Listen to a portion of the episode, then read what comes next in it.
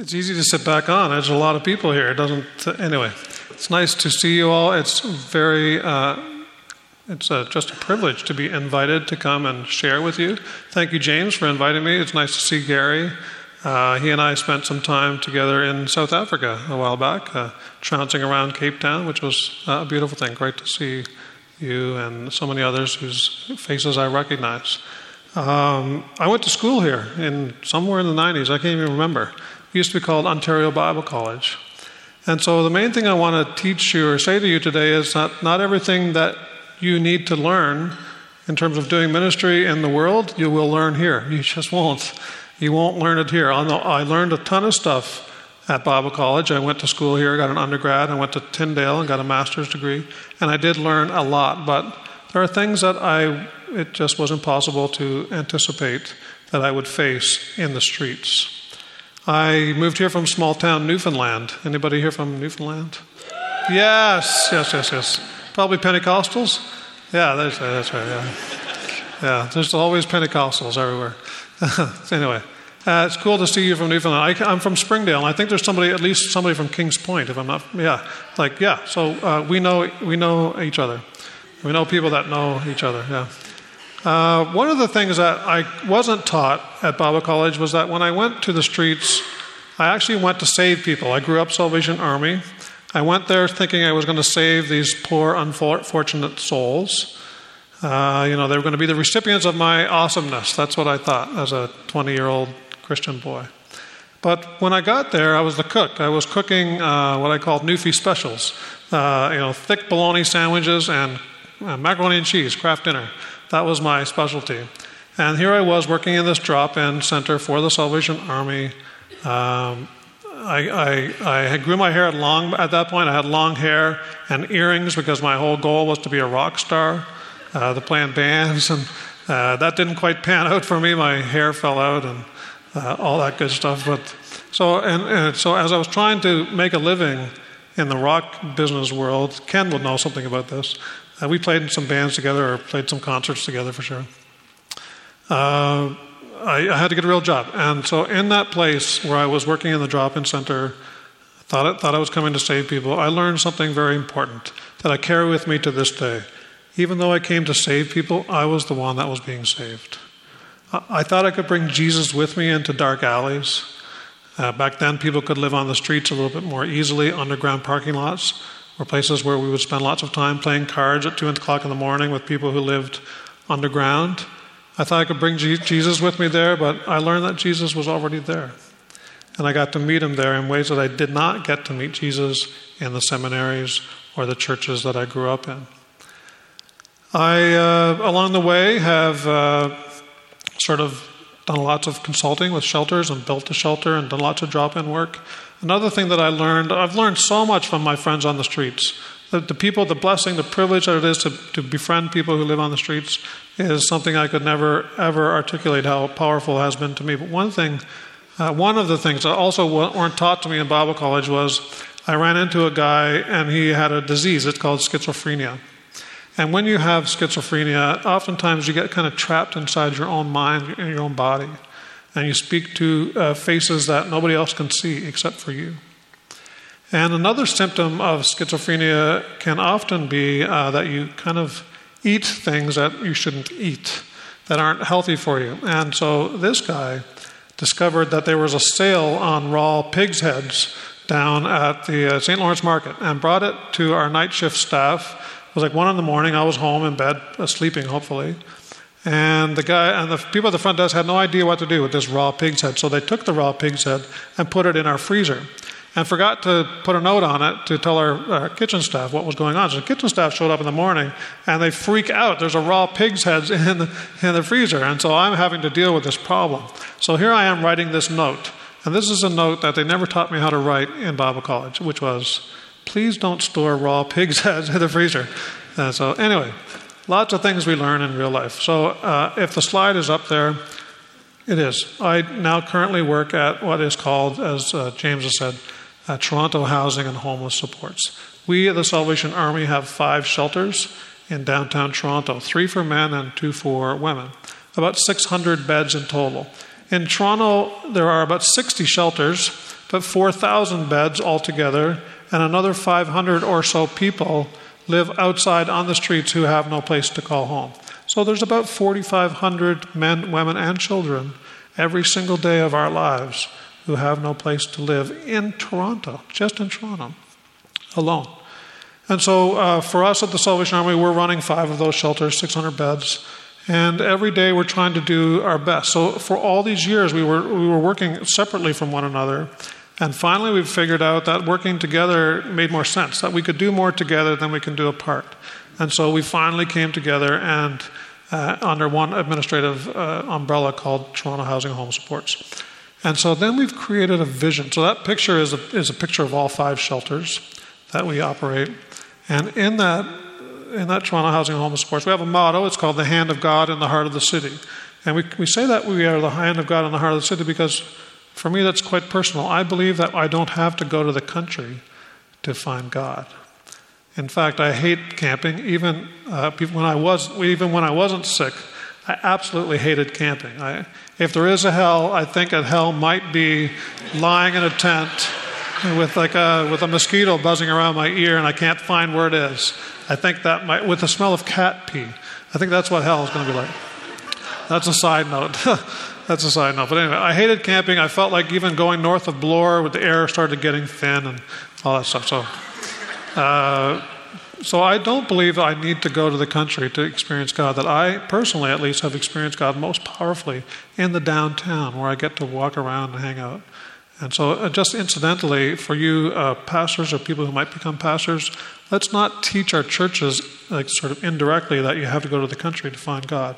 Sometimes, actually most times, I've never seen a bulletin in churches where there's somebody standing on top of a skyscraper praising God with that sort of sense that God is in the city. It's always a picture of a river or a meadow, or not that there's anything wrong with that, but God really truly does that's just a little side challenge to you. In Toronto Housing and Homeless Supports, we are the hand of God in the heart of the city because we do believe God dwells downtown. And we are just the hand of God in the heart of the city, meaning that we're just part of the body. We can't do all things for all people. We're the hand of God, and we need to connect with the rest of the body. Our vision is home.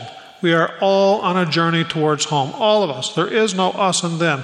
Everybody in this room is on a journey towards home. There's something in each of your lives that you wish were better. Some of you would wish you were thinner. That'd probably be me. Some of you wish you were better looking. Some of you wish you had a partner in life, a husband, wife, whatever. Some of you wish you had a better place to live. All of us in this place, there's something inside us that we wish were better. That means I think we're all in some ways homeless. We're all together in this, on our journey towards home. And so because of that, our vision statement has been home. And there's these 4 letters, home.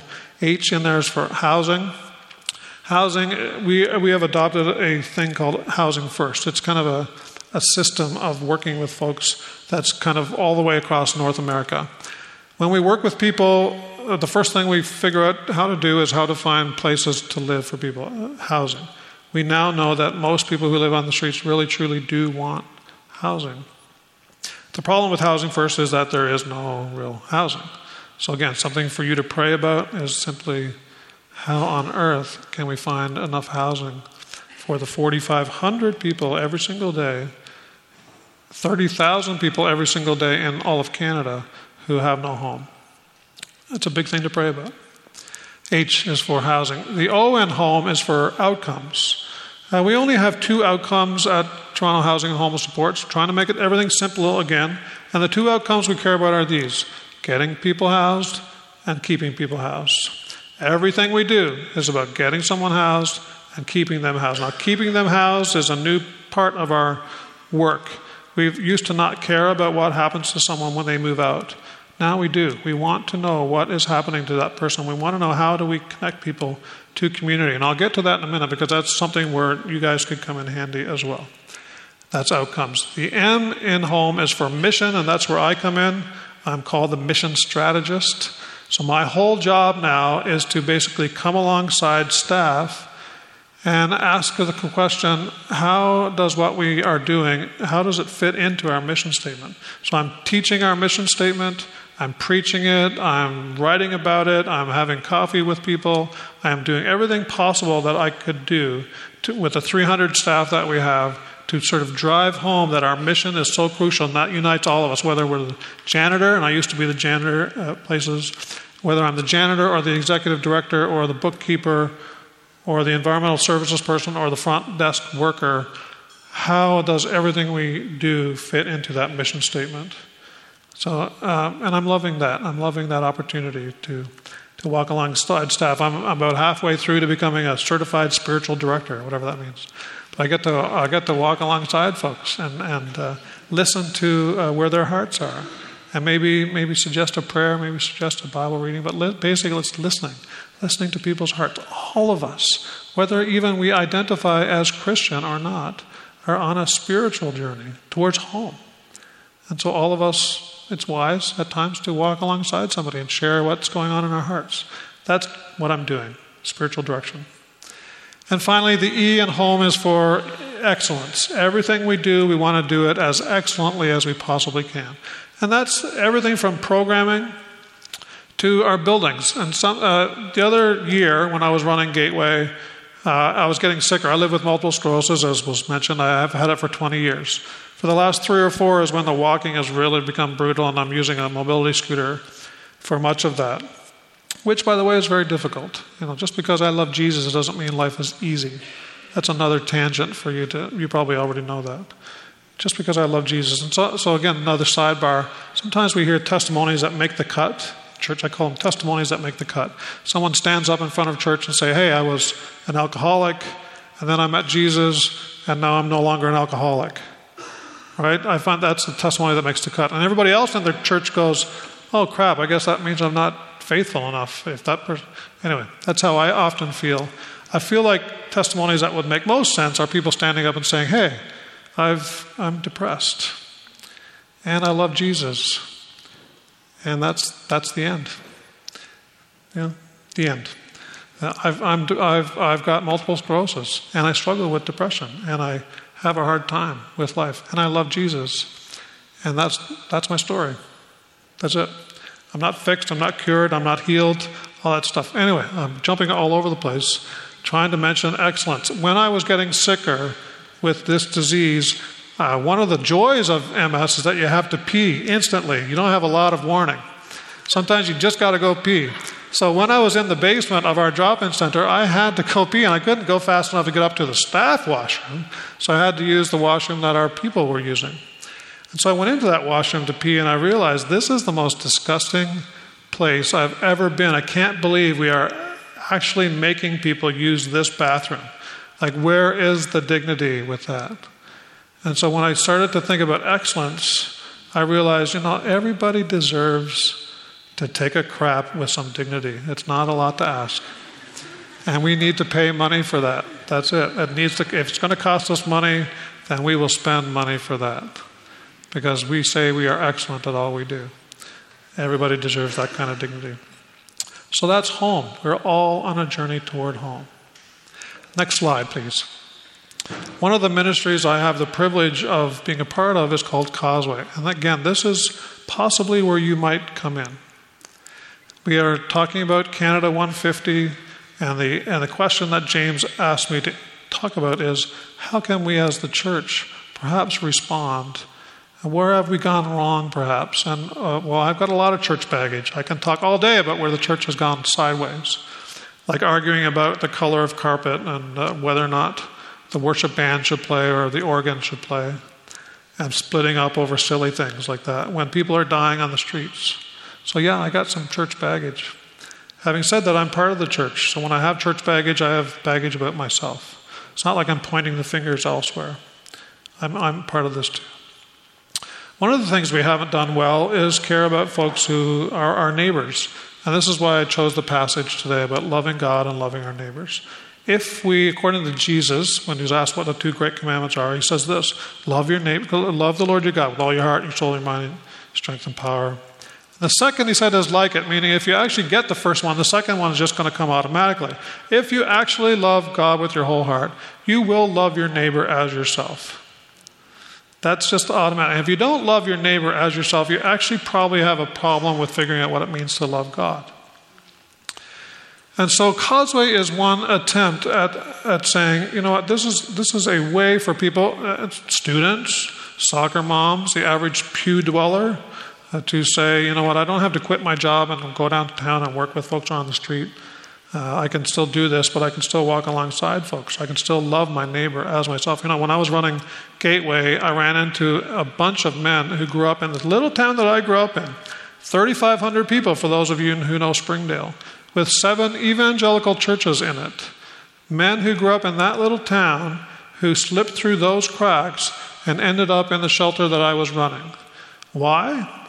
Because the 7 evangelical churches in that little town were known for their differences as opposed to what they had in common. And we didn't really know what it means to love our neighbor as ourselves. So what I do for a living and what I did in small town Newfoundland are not two separate things. People really, truly, all people just really want to be loved. And if people don't feel love, they will go somewhere else looking for love. And oftentimes people look for love in all the wrong places. I work with men and women in the sex trade. I work with men and women who are homeless. I work with men and women who are addicted to any number of drugs on the street. All of them, if there's anything that we have that everybody has in common, is looking for love. That's all. And can't find it, so turning to other things to try and mask the pain. So, Causeway. Causeway is an attempt. Causeway is a word that's often used in Newfoundland, which is kind of building a bridge between two previously disconnected bodies, right? There's a Hamilton Causeway, I think, big giant bridge that connects two previously disconnected bodies. If you ever wanted to go to Hamilton, that's another story. And the two previously disconnected bodies that we're talking about are the church and the street. I think they're separate things, oftentimes. And so one of the things that are possible for you to consider in terms of prayer and in terms of real life are this. When someone moves out of our shelter, we house about 25 men or women per month into neighborhoods just like the ones you and I live in. And so, and we only have a couple of support workers. We don't have enough people that work for us that could possibly provide that support. So it occurred to me, why can't we, when someone moves into one of our neighborhoods, connect with two Christians who live in that neighborhood, connect that person so that there's a community that's forming without us having to be there all the time. And so that's essentially what Causeway is. The website's there. I don't have enough time to share what it's all about, but it's thecauseway.ca. If you are interested, if you live in a neighborhood and you think you've got 1 hour a week, that's all we're asking, 1 hour a week to sit with someone who might move out of our shelters into your neighborhood and just go sit in a coffee shop, a Tim Hortons or whatever it is, have a cup of coffee and build friends with someone. If that is of interest to you, please let me know after this service. We will. There's training and all that stuff. You don't need to sort of fully commit to this today. But if it interests you and if you want to know more about it, please let me know. Causeway, just connecting two disconnected bodies. The church and the street are too far apart and often considered separate things when they're not. So let's go to the last slide because I know I'm almost out of time. Love is the solution to homelessness. So what does that mean?